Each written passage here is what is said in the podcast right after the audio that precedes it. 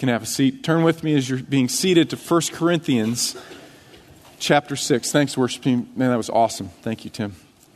1 Corinthians chapter 6, where we'll be this morning. Verse 1. Does any one of you, when he has a case against his neighbor, dare to go to law before the unrighteous and not before the saints? Or do you not know that the saints will judge the world? If the world is to be judged by you, are you not competent to constitute the smallest law courts? Do you not know that we will judge angels? How much more matters of this life? So if you have law courts dealing with matters of this life, do you appoint them as judges who are of no account in the church? I say this to your shame. Is it so that there is not among you one wise man who will be able to decide between his brethren? But brother goes to law with brother, and that before unbelievers. Actually, then, it is already a defeat for you that you have lawsuits with one another. Why not rather be wronged? Why not rather be defrauded? On the contrary, you yourselves wrong and defraud. You do this even to your brethren. Now, our topic this morning is not lawsuits. I know it looks like that on the surface, but that's not actually the topic that we're going to discuss. I think as we get into the cultural context, it's going to become clear that the deeper issue that Paul is diving into is greed in the church. And the lawsuits are simply a pretext for greed. Greed in the church, which the Corinthians have not addressed, another issue of sin that they have not addressed in their midst. Now, when we think about the whole catalog of sins, right? All the possible sins that people could commit, greed is probably not the worst of them, right? I mean, there are other sins in that catalog of sins that are a lot worse than greed, right? I remember at Christmas time when our kids were babies, they didn't really get what was going on, so we just lay them on the floor and we would surround them with gifts, right? Piles of gifts around them as they laid on the floor. They didn't really know what was going on. We didn't realize until much later that we were grooming them for greed, right? As they got a little older, 2 years old, 3 years old, they started catching on what's happening here. But there were several times a year when people would just give lots of stuff to them. In particular, my sister is exceptionally generous. But what I noticed is her generosity was often not met with gratitude, but with more greed, right? Okay, where's the rest of the presents? As if the pile wasn't high enough. When is the next opportunity to get a gift? When's the next birthday? When does Christmas come up? With my sister, it was every holiday, right? Every holiday she would pour stuff on them.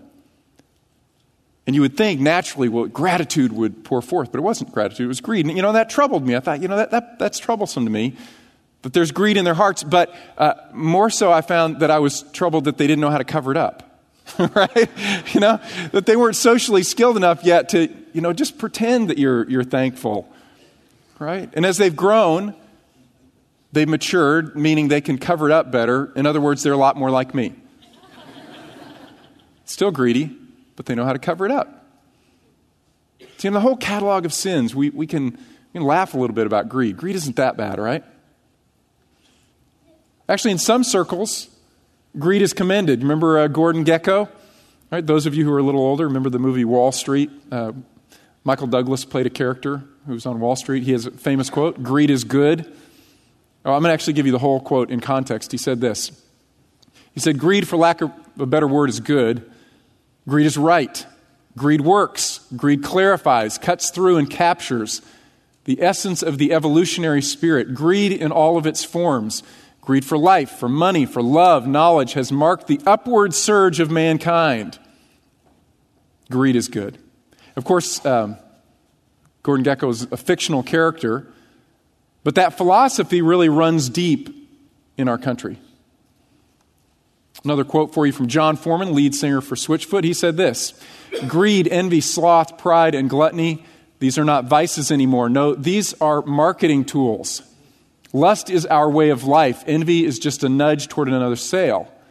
Even in our relationships, we consume each other, each of us looking for what we can get out of the other." That's greed. Now, our culture, we don't consider it really that bad, but realize greed is actually anti-God because God is not greedy. God doesn't grasp and take. God gives. That's the very nature of the character or the personality of God is that God gives. Remember, God so loved the world that he gave. And he didn't give a little, he gave a lot. He gave what was most precious to him. God gave his only, his unique son. But whoever just believes, who reaches out in faith and just receives that gift can have everlasting life and not perish. God gives. Greed is the opposite of God. In fact, the biblical word for greed in the New Testament in Greek means literally to have more. Right? Greed is being fundamentally discontent with what God has provided and reaching out and grasping for more. It's fundamentally being discontent with what you have and saying, I must have more. If life is going to be full and rich and satisfying, I must have more than what God has in fact given me. And so you reach out and you grasp more. That is anti-God. That's not what God is like. But when we receive the gospel of Jesus Christ, everything changes, right? Sir Frederick Catherwood, a British politician, he's retired. He's actually son-in-law of Martin Lloyd Jones. He wrote this: "Greed is the logical result of the belief that there is no life after death. We grab what we can, while we can, however we can, and then we hold on to it really hard." But if you're a believer in Jesus Christ, that's all changed, right? Your entire concept of reality has changed because this life is not all that there is. In fact, the best is yet to come, and the best will last so much longer and be so much greater, so you don't have to grasp in the here and now. You have hope. You have confidence. You have now been enriched in Jesus Christ, and you will be enriched forever, and so you cannot grasp any longer. You can hold with an open hand, and you can give, and you can give, and you can give. You can, in other words, be like God. That's what God is like. God loves to give. The gospel in our lives changes everything about us and everything about our lives. And it makes us like God, not grasping, but giving. So, why do I think that this passage is not ultimately about lawsuits, but about greed? Well, let me give you a little background. First, the matter that Paul is discussing in 1 Corinthians 6 is civil, not criminal. Okay, keep that in mind. It's a civil issue, not criminal. All the language that he is using is the technical language from the civil law courts. Okay, keep that in mind. Second, the civil courts were corrupt throughout the Roman Empire, but especially in Corinth. Cicero once wrote, "The courts will never convict any man, however guilty, if only he has money." Another first century writer, Dio Chrysostom, said, "In Corinth there are lawyers innumerable perverting justice." Second century writer said this: "The judges are gowned vultures. The judges are corrupt, they are for sale. The juries are corrupt. They are only populated by the wealthy. The poor can't serve on the juries. The lawyers are for show. In fact, these lawsuits, sometimes very trivial lawsuits, will be brought by the rich against the poor or by the rich against one another to create drama." It was a show. It was entertainment, displaying rhetorical skill. That's what's happening in the law courts in Corinth. Petronius wrote a novel called Satyricon, and he said this: "Of what avail are laws to be where money rules alone? And the poor suitor can never succeed. A lawsuit is nothing more than a public auction." So realize the poor could not sue the rich. The weak and vulnerable could not sue the powerful. Those lawsuits wouldn't be allowed in court. So what's happening in 1 Corinthians chapter 6 is not that the poor are going to the courts to seek out justice in the courts. That is not what's transpiring. Okay, so the civil courts were corrupt. And this is what James is addressing in James chapter 2 as well, where he says, "Is it not the rich who oppress you and personally drag you into court?" Okay, that's the culture of the day. The courts are also public. Now, this is a public forum in which the wealthy and the powerful are going after the poor and the vulnerable. Let me help you visualize this. Okay, this is a drawing of the city of ancient Corinth. On the right-hand side, you see the amphitheater. Just to the left and above it is the theater. On the left-hand side of the drawing is the agora. Okay, that's the open marketplace. This is where business was transacted. This is where people met socially. You'll see on that far left side a long roof line. That's where the shops were. People would come there to purchase things, to eat food, to gather and have a picnic, to converse. This is the most public area of the entire city. And you'll see a line of buildings right through the middle. In the middle of that line of buildings is the bema seat. That's where judgment occurred. This is where Paul appeared. Okay, any legal transactions happen right there in the very middle of the city. There is no more public place in the entire city than the very middle of the marketplace. So what's happening here is that Christians are harming Christians in corrupt public courts. If a Christian wanted justice, the civil court is the last place a Christian would go. So the very fact that they have lawsuits demonstrates that they're not seeking justice, they're seeking greater power, greater money, greater prestige. So what's happening here is the wealthy and powerful within the church are oppressing the poor within the church. Or possibly the wealthy in the church are going after one another just to gain more status, and they're doing it right out in the public square, in front of the entire world, for everyone to watch. It is, Paul says, a disgrace. Okay, it's a shame. So the fundamental issue Paul is addressing is greed. Lawsuits being a pretext for greed. So how do we relate that to our modern context? How are we going to apply this? Let me give you a couple thoughts. First, our legal system is fundamentally sound. It's not perfect. I got that. But it is fundamentally sound. And where corruption occurs, there are also laws so that we can address that. Now, I also acknowledge that I think the rights of Christians are being eroded, certainly through the legal system, and I think as a result, we have an obligation as Christians to fight back against that, but we can, because we live in a nation that protects free speech, and we can push back. But in other words, our system is not like Corinth, and it's not like other nations around us. It is fundamentally a good system. Now, that's a distinction between what's happening in Corinth, 1 Corinthians 6, and what happens today. The second thing to observe is the church, even though we have a fundamentally sound legal system, the church should still try to settle matters privately. That is civil matters. We're not talking about criminal matters, right? But when there's a conflict among believers, this is a family. And the ideal scenario is that we solve it within the family. Now, that being said, I do not think that Paul would rule out Christians using the court to get justice. Not for greed, but for justice. You remember, the context culturally is so very different. I feel very confident that Paul would not resist Christians becoming lawyers or judges. I don't see Paul telling sarcastic lawyer jokes or being down. It's a very different system, right? It's very different. And so when a Christian needs to, within a just system and a relatively just nation, to use the law courts, I don't think that that's what 1 Corinthians 6 is talking about. And I think a lot of times it's taught that way and it's misapplied. It's taken out of context. Okay? But my point is this: for justice, not for greed. Okay, to pursue justice, not to pursue greed. Because I will tell you, I've seen even Christians use our legal system for greed. In particular, in cases where inheritance is in view, I've seen Christian families tear themselves apart. I've seen siblings enter into lawsuits with one another, knowing that at the end of the lawsuits they will never speak to one another again, but they would rather have a greater share of the inheritance than just walk away from that and say, I would rather have my family intact. I have seen that happen. Sometimes they're pursuing justice, but a lot of times, even within Christian families, it's about greed, and they'd rather have more than keep the family intact. And that is really the fundamental issue that Paul is addressing. It's greed. It is that desire to have more, to take. So the question that I want us to look at this morning is this: how do we overcome greed, first within the church, but then also just within ourselves, in our own hearts? And how do we overcome greed within ourselves and within the church? Okay, I'm going to give you four thoughts. First is this: first, we confront it. We don't ignore it. Look with me in chapter 5 of 1 Corinthians and verse 9.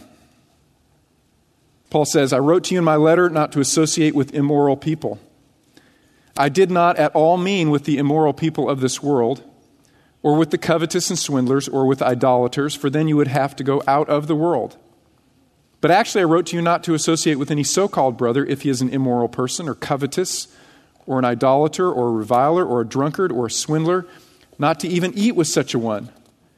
For what have I to do with judging outsiders? Do you not judge those who are within the church? But those who are outside, God judges. Remove the wicked man from among yourselves." You recall that the issue in this section that we've just entered into, beginning in chapter 5, is that there are sins inside the church that the church has been unwilling to confront. The first one we looked at was incest in chapter 5.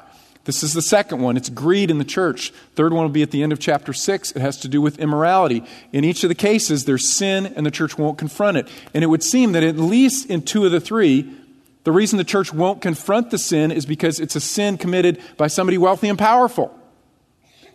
Maybe somebody who's paying the bills.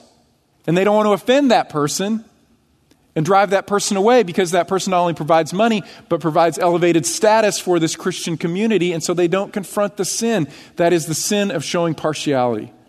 But God is not a respecter of persons, is he? Again, this is the issue that James was confronting. He said, a rich man comes into your midst and you say, "Oh, come in, welcome. We're so glad," really, literally so glad that you are here with your money. "Come in to our midst and here's a great seat. Sit right here in the prominent place." And the poor man walks in, you say, "I got a spot for you right here. See my feet? Sit right there at my feet." It says, "You have become judges with evil motives." Why? Because in the church, there is no status. We are all one in Christ. You don't gain status or position, or power or authority based upon your status in the world or your wealth. Because we are all laid low at the foot of the cross. We are all sinners, and perhaps God has given you wealth or status. Why? So that you can invest in the kingdom of God. And last week, Friday, I was driving across campus, and every time I go across campus, I have kind of the same thought. And hear me well. I love Texas A&M. Right? Gig 'em. Whoop. Class of 87. Love A&M. I love Texas A&M. But when I drive across campus, and I look at these buildings, these huge buildings, and there's always a name on the side of the building. And I can't help but think, I hope that is not the only legacy of this man or this woman or this couple. I hope that bricks and mortar is not the only legacy they have left behind, because you know what? Someday there will be no Texas A&M University. And don't hiss at that. Okay, that's okay. Because someday there will just be the kingdom of God. You know, someday there will not even be a Grace Bible Church. There will just be the body of Christ. Right? There will just be the body of Christ. And so we can't show partiality in the church based upon status or wealth or anything else. In other words, when you come in, it doesn't matter if you give a lot or you give a little. That's between you and the Lord. And you can't buy position because you give a lot. And I don't want to know if you give a lot or a little. And I don't keep track of that, and I don't pay attention to that, because I want to speak the same to everyone. It's just the word of God, equally applied to all. And if you bring in lots of money, you don't get a special seat, and you don't get to put your name on that seat. You know, that's why it's wonderful we have so many students. You guys just keep coming in, and you rotate through the years, and you don't know where people sit, so you take their seats. Awesome. You know, you can do that because you are a believer in Jesus Christ. Take their seats. And you who are here year after year after year, don't complain. You don't own that seat. Right? You don't own that seat. You didn't buy that seat. You're here because you're a believer in Jesus Christ. Okay? And Paul is confronting the church because they haven't confronted the issue of greed. They haven't confronted it in large part because they're showing partiality. We must confront the issue. Read with me in chapter 6, verse 1. Paul says, "Does any one of you, when he has a case against his neighbor, do you dare to go to law before the unrighteous and not before the saints? Or do you not know that the saints will judge the world? If the world is judged by you, are you not competent to constitute the smallest law courts? Do you not know that we will judge the angels? How much more the simple matters of this life?" Paul says you are competent, you are responsible, you have the authority to deal with matters of sin in the church. Don't you realize that you will judge the world? What does that look? I don't look like. I don't know. Apparently we will sit with the great judge. Perhaps we will be his jury. And we will judge the world. that has rejected God. We will judge the angels who have fallen and rejected God. We will have a place of authority. He says, you're competent. You are. Why? Because he says, you're the saints, you're not the unrighteous. He says, these are the two categories of people. And he's not saying that the unrighteous, that is those who have not believed, are as bad as they could possibly be, and you saints are absolutely perfect and holy and pure. That's not what he's saying. Because in fact, there's a lot of sin in the midst of the Corinthian church. They're still saints because they have believed, they've been set apart. And when they are set apart, they receive the indwelling Holy Spirit. And if they listen to the Holy Spirit, as we saw in chapter 3, they grow in maturity and they grow in wisdom, because the Spirit is wise and the Spirit grants wisdom. And wisdom doesn't come with wealth and status. Wisdom comes with humility, with putting yourself low before God and listening. And one of the wisest people I've ever known is a woman who lived from paycheck to paycheck. She didn't have status in the world. She didn't have wealth in the world. But people continue to line up at her door to ask wisdom. Notice what Paul says in chapter 6, verse 4. He says, "So if you have lawsuits dealing with matters of this life, do you appoint them as judges who are of no account in the church?" I think that verse should actually not be a question, but a command. I think it's better translated as a command. It should read like this. "So if you have lawsuits dealing with matters of this life, appoint them as judges who are of no account in the church." One of the keys to interpreting the whole book of 1 Corinthians is to understand that Paul is exceptionally sarcastic with these people. Okay, he's just hammering them. Every time he can just kind of subtly get in a jab at them, he gets it in. What he's saying is this. You've got people in your church who couldn't sit on a law court at the Bema seat in the Agora, in the marketplace. They couldn't sit there. Why? Because they don't have wealth and they don't have status. They couldn't sit there. You know what? Appoint them in your church. Appoint the poor and the weak and the vulnerable. Why? Because they have the Spirit of God. That means they have wisdom. And you are responsible, church, to see sin cropping up and confront it and deal with it. Why? Because greed destroys the family. And we are a family. And when greed crops in, that desire, that longing to have more, then we will begin to take rather than to give. It'll destroy the family. And so what about you? Are you greedy? What about me? Am I greedy? Oh, I confess there have been many times in my life where I say, I like shiny things. I want that. Right? I want a new truck. I want an upgrade. I want something new. What he has, I want that. I want that thing. I can begin to feel it emotionally. I feel it when it starts cropping up in my heart. I want that thing. Or someone is elevated to a status. They get a position or an opportunity. I say, I could do that. I want that. That's greed. Christians need to understand and realize that we are vulnerable. We're vulnerable. Jesus said this: "Beware and be on your guard against every form of greed." Every form. I don't know why, but this week the Lord just brought to my mind 10 Commandments. I just began to think about the 10 Commandments. So I went back and I read the 10 Commandments. And what I realized as I was reading through the 10 Commandments is that in a sense, each of them is a form of greed. It's taking something from someone, or it's not giving what someone deserves. Right? Taking worship away from God and giving it to another. Taking that day set aside for God to just stop and remember and worship. Taking that day and using it for self. Taking someone else's name or reputation. Taking their stuff. Taking a wife. It's taking. Taking truth. Okay, taking what someone else deserves, or not giving to someone what they deserve and they should have, all of that is a form of greed. Remember, greed is anti-God, because who is God? God is one who gives. God gives and he gives and he gives. And church, we want to be like God. And so we confront it, whether it's in our own hearts or within our midst, without partiality for ourselves or for others. We confront greed.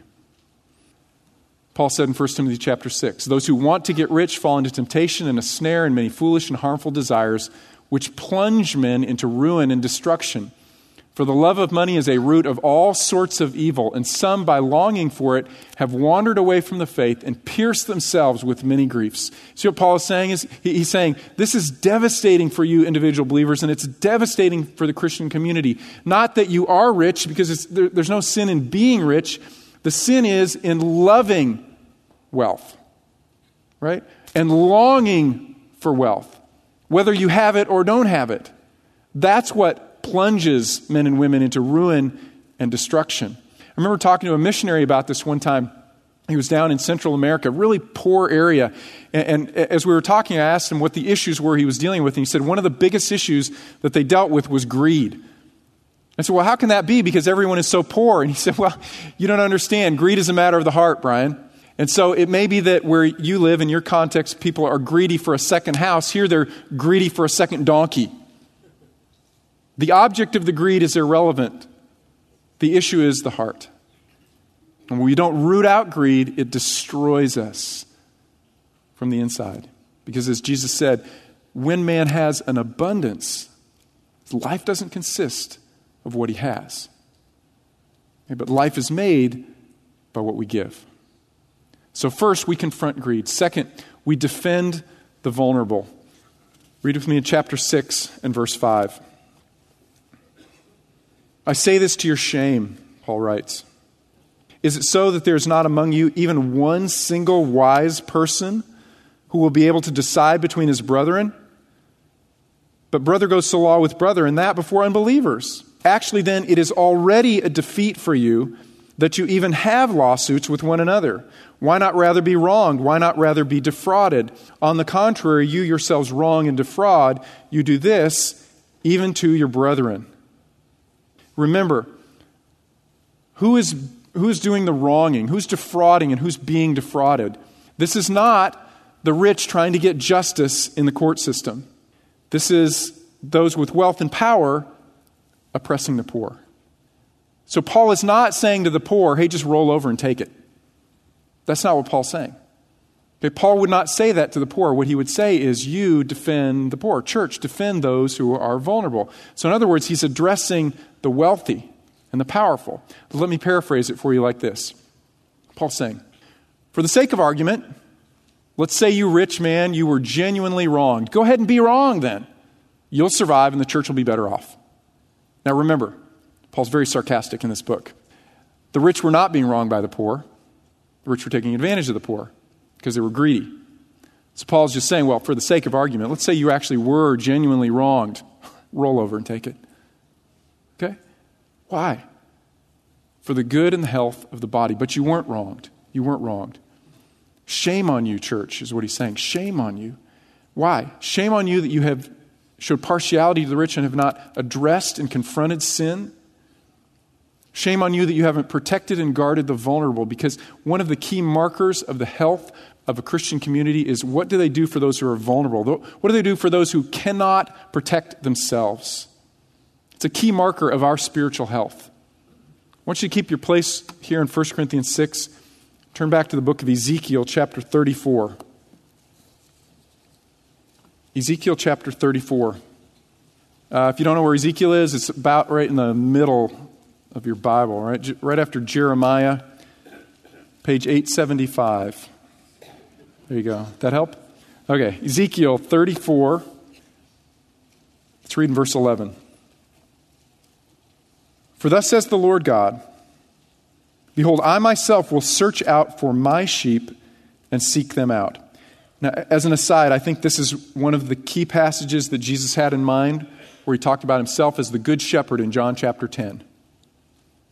"As a shepherd cares for his herd in the day when he is among his scattered sheep, so I will care for my sheep and will deliver them from all the places to which they were scattered on a cloudy and a gloomy day. I will bring them out from the peoples and gather them from the countries and bring them to their own land, and I will feed them on the mountains of Israel, by the streams and in all the inhabited places of the land. I will feed them in a good pasture, and their grazing ground will be on the mountain heights of Israel. There they will lie down on good grazing ground and feed in rich pasture on the mountains of Israel. I will feed my flock and I will lead them to rest, declares the Lord God. I will seek the lost, bring back the scattered, bind up the broken, strengthen the sick. But the fat and the strong I will destroy. I will feed them with judgment." See, Ezekiel's writing to a group of people who are in exile. Why are they in exile? Because their spiritual leaders, those with power and those with money, had not led them into righteousness. They had, in fact, oppressed them and taken from them. And so God says, now I'm going to step in because I am ultimately the shepherd. My under-shepherds have led you astray and destroyed you. And so I will step in and I will regather my flock and I will protect and I will care for my flock. I will guard the vulnerable. But you who have trampled on them, you will be judged. Verse 17, "As for you, my flock, thus says the Lord God, behold, I will judge between one sheep and another, between the rams and the male goats. Is it too slight a thing for you that you should feed in the good pasture, that you must tread down with your feet the rest of your pastures? Or that you should drink of the clear waters, that you must foul the rest with your feet? As for my flock, they must eat what you tread down with your feet and drink what you foul with your feet. Therefore, thus says the Lord God to them, behold, I, even I, will judge between the fat sheep and the lean sheep, because you push with the side and with the shoulder, and thrust at all the weak with your horns, until you have scattered them abroad. Therefore, I will deliver my flock, and they will no longer be a prey, and I will judge between one sheep and another."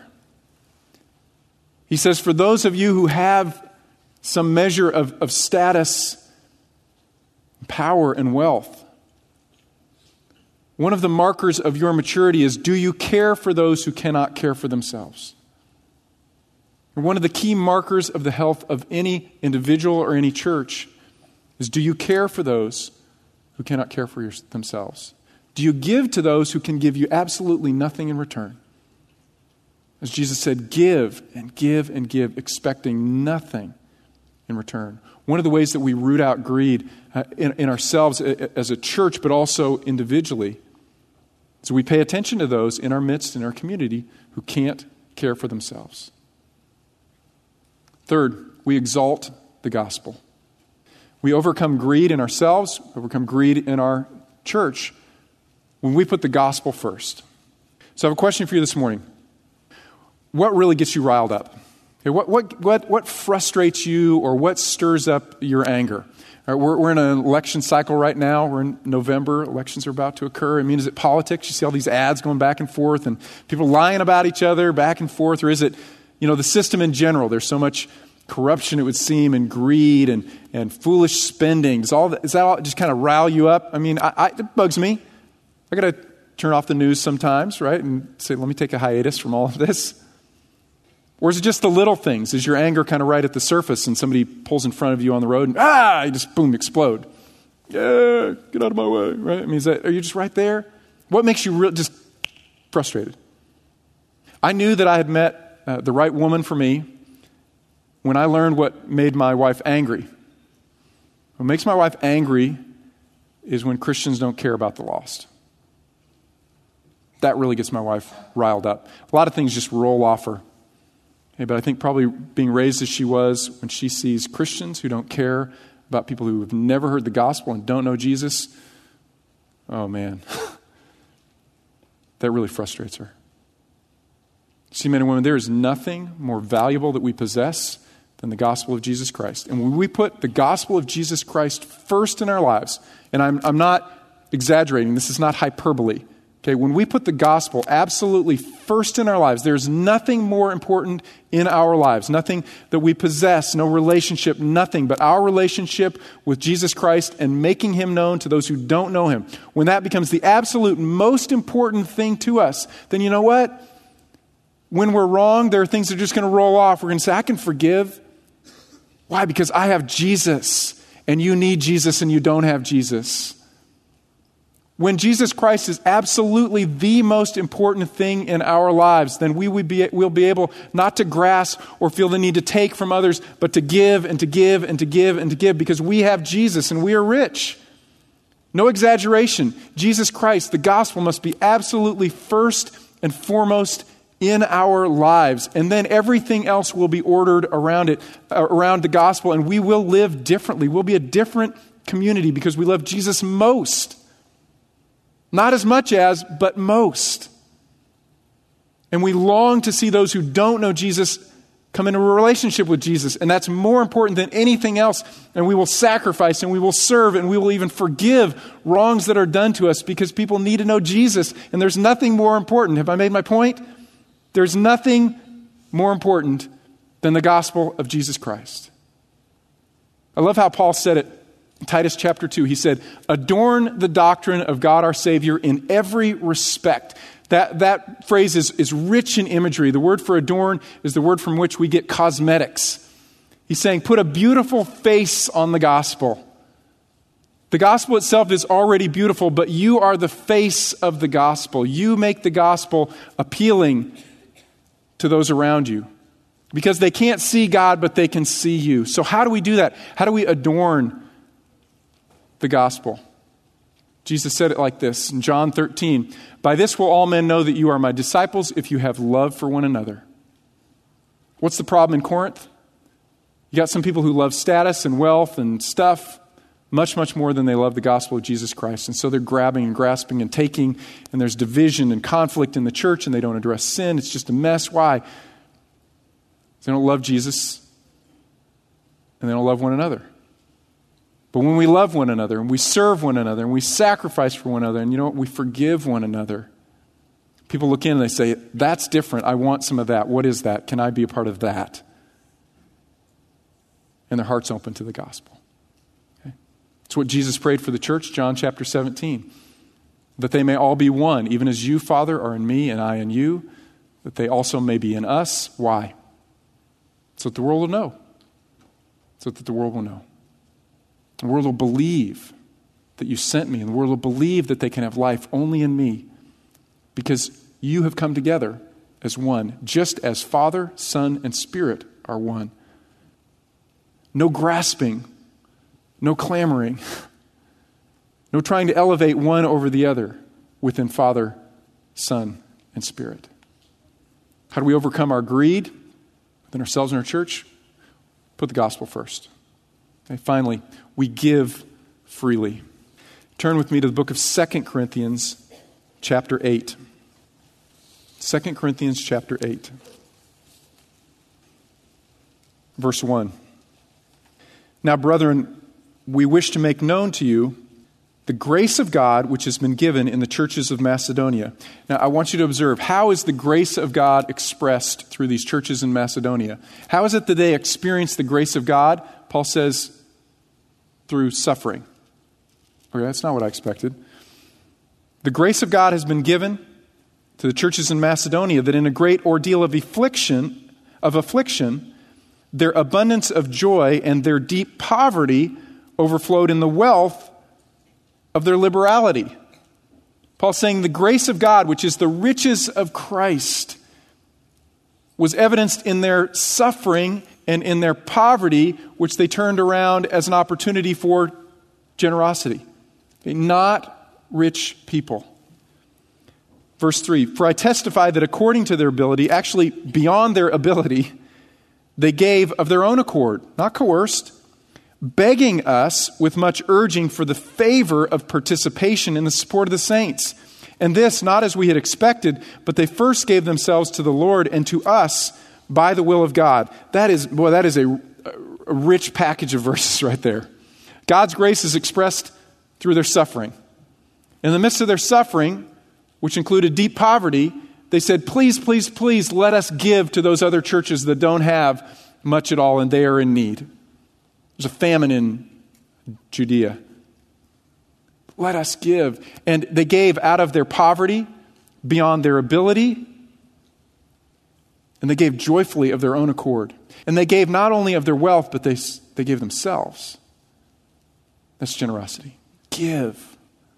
Give. How do we overcome greed, that desire to have more? Just start giving things away. Okay? If we're clinging to it, it owns us. We release it, we're enriched. Jesus said this in Luke chapter 12. Sell your possessions, give to charity. Make yourselves money belts which do not wear out, an unfailing treasure in heaven, where no thief comes near nor moth destroys. For where your treasure is, there will your heart be also. Where do you want your heart? This is fundamentally an issue of the heart. not an issue of your status or your wealth, but an issue of your heart. This summer, I witnessed a really beautiful thing between my kids. My son was at basketball camp, and my daughter had earned a bunch of money doing different things. She's good, she likes to save her money, but she also loves to give. And so she took out of the money that she had earned from projects she had done, and she went up to my son's basketball camp, and they had stuff laid out on the table that the campers could buy, and she went down the table and bought him everything. I mean, she spent a lot of her money to give. It was a beautiful thing, and you know, he was blessed and he was happy, but to see the thrill in her heart to give. And I've seen that growing in her, this desire, this longing, and this fulfillment in giving.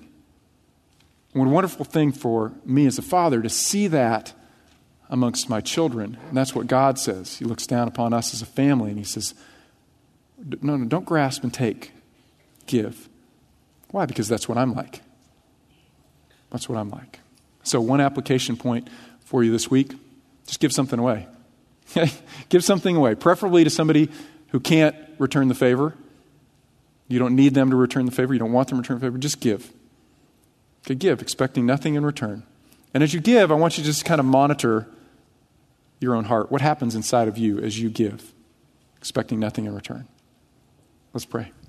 Father, I thank you that you have shown us the way, that you've demonstrated this pathway for us by giving what was most precious to you, your only son. Jesus, I thank you that you have also shown us the way by giving your life, by suffering on our behalf and sacrificing for us and giving. I pray, Father, that you would grow within us hearts that love to give, so that the world can look in and they can see our love for one another, our generosity toward them. They would be drawn to your son, Jesus Christ, and have life in him. It's in Christ's name we pray. Amen. God bless you. Have a great week giving stuff away. See you next week.